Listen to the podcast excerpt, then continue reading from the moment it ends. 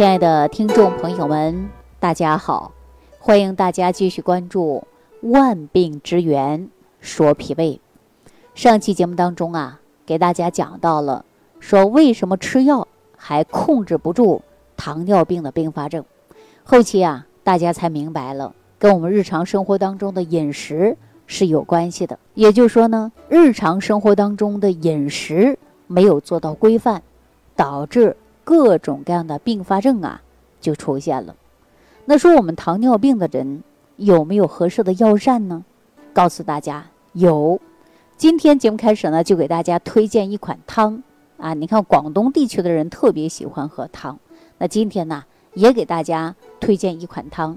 这款汤。呢，就非常适合于我们糖尿病的人来使用啊。所谓的就是消渴症。那接下来呢？我就把这款汤呢跟大家来介绍一下。首先选择淮山、猪胰脏，为什么要给大家用这个猪胰脏呢？中医会讲到啊，以形来补形。这个呢，它具有很好的滋阴益气、生津止渴的作用啊！大家记好了啊，淮山可以选择六十克。百合可以选择三十克，猪胰脏啊，大概呢就是一百克到一百五十克都可以啊，就呃有到超市啊或者是这个菜市场可以买买一个就够了啊。做法呢很简单，首先把猪胰脏啊给它切成小块，加清水进行浸泡啊，泡出血水之后，放入百合、山药一起啊来煮。啊，煮大概一个小时左右，然后可以加上少许的盐，啊，这个呢大家可以记好了啊，来慢慢炖，炖完以后呢就可以吃了。那为什么给大家用的是百合、淮山呢？还有猪胰脏呢？首先大家都知道，百合呀，它性微寒而润，而且呢，它能够啊清肺利尿，又可以呢润燥止渴。用于肺燥咳嗽、热病消渴。那你看，我们阴虚的人是不是大部分人呐就会产生糖尿病啊？啊，所以说你看百合是不是对这个功效？那再加淮山，淮山呐，也就是我们讲到的山药，它呢比较温和，它有健脾的作用啊，还能够祛痰止泻呀，用于脾虚的人。尤其呢是肺脾两虚、咳嗽、消渴症的人，那真的呀需要使用的就是淮山药。那猪胰脏刚才说了，就是以形补形嘛，它能够补脾润燥的。那这几种相加在一起，那我们大家呢可以啊炖汤来吃啊，一定要记住是炖汤来吃的，因为现在有特别多的人发现自己的阴虚。内火比较旺，那么容易出现的就是口干口渴，而且呢还不知道自己血糖高，一查原来才发现自己啊出现的就是糖尿病。那说到这儿呢，我跟大家讲，在日常生活当中，为什么告诉大家要健脾胃呢？如果说你这个胃脾不能很好的保护，那么就容易产生百病之源。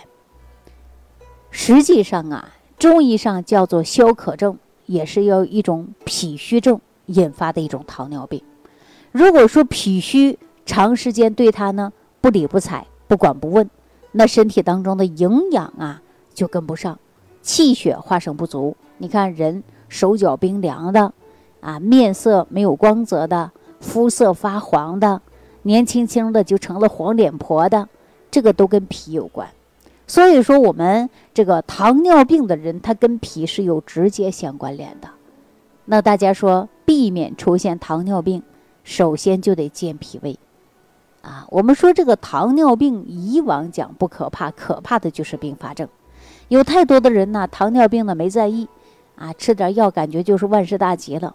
但是万万没想到，饮食不控制，脾胃功能长期出现的是一种衰弱的迹象。那你看。代谢不是紊乱了，代谢紊乱了，血糖高了，糖尿病的问题一天比一天重，并发症接二连三的就出来了。所以说，今天有缘听到这档节目的身边的人或者家人，正好是血糖高，别忘记了，一定要注重的就是饮食，注重的就是调理好脾胃啊。如果说脾胃不好啊，那相对来说问题就会比较多。为什么不解决脾胃的问题呢？是不是啊？所以说，非常简单的一道药膳，你只要把它学会了，对你的健康啊还是有帮助的。啊，刚才说到了是汤，那接下来呢，我再给大家讲一讲，还可以使用什么来清热解毒，又能滋阴润燥的食物啊？就是苦瓜。苦瓜的确呢是糖尿病患者的一大福音，但是我告诉大家，今天苦瓜怎么吃？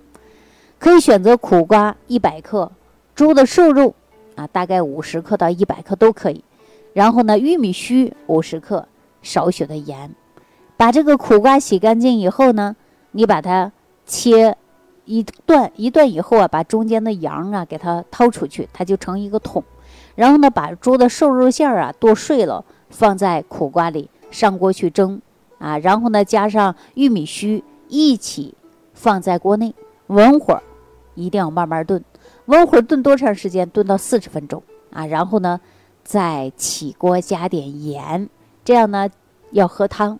可以吃肉，还可以吃苦瓜，这个呀是很好的一道菜了。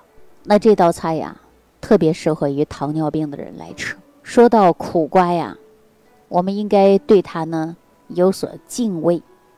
为什么这么讲呢？我们很多人称作为苦瓜是有君子之德，誉之为君子菜。我不知道大家有没有细心的发现啊？你这个苦瓜呀，它是苦的，但是呢，它是自己苦，它不跟其他别的食物呢混合在一起都是苦的，这是它的特点。比如说，你看我们苦瓜炒肉片呢，你还是苦瓜炒鸡蛋呢，啊它这个苦只是在苦瓜自身的苦，你跟任何的菜同时炒、同时吃，它绝对不会把这个苦味儿传染给其他别的食物。所以说呀。大家称作为苦瓜有君子之德，誉为君子菜，所以说苦瓜也非常适合于我们糖尿病的人来吃的啊，它也很好的有降糖的作用。那今天呢，跟大家说了这么多呀，大家是不是对于我们饮食上控制糖尿病也要重视起来呢？所以说，如果说你不控制饮食，你这个血糖啊还会忽高忽低的，并发症啊。还会经常的出现。那说到这儿啊，饮食我们还要重点的就是调脾胃啊。在中医上讲到的消渴症啊，也是一种脾虚的一种现象，代谢紊乱的现象。比如说脾肺虚、脾肾虚，那么都很容易造成大家的代谢功能紊乱。那糖尿病不就是其中之一吗？就是糖的代谢紊乱吗？那在期间，我们就应该好好调脾胃。在调脾胃初期的过程中，我给大家推荐过五行健脾散。我不知道朋友们有没有自行去做。很多人呢上班忙没时间做，也用了我自己的研发的早餐壶，都是健脾胃的。因为脾胃又是好了，对食物的吸收、消化功能呢会越来越好，食物当中的营养素呢能够得到很大的这个吸收和利用。那对我们的健康呢是有帮助的，所以说记好了，千万不能伤脾。脾胃虚，化生气血不足，代谢功能紊乱，人就容易出现各种各样的慢性疾病了。好了，那今天给大家讲的糖尿病的一个药膳，您记住了吗？如果没记住啊，你可以屏幕下方留言给我。如果说你重点的养护好脾胃，脾胃好了，身体自然会好。而且气血自然会足，身体自然会健康。那如何养脾胃？如果说对自己来讲还是比较模糊，也不知如何去吃养护脾胃，你都可以屏幕下方留言给我。好了，那今天呢就跟大家说到这儿，祝愿大家身体健康，远离疾病，快乐生活。下期节目当中再见。想要联系李老师的朋友，请点击屏幕下方的小黄条，即可联系李老师食疗营养团队，获得李老师的帮助。感谢您的收听。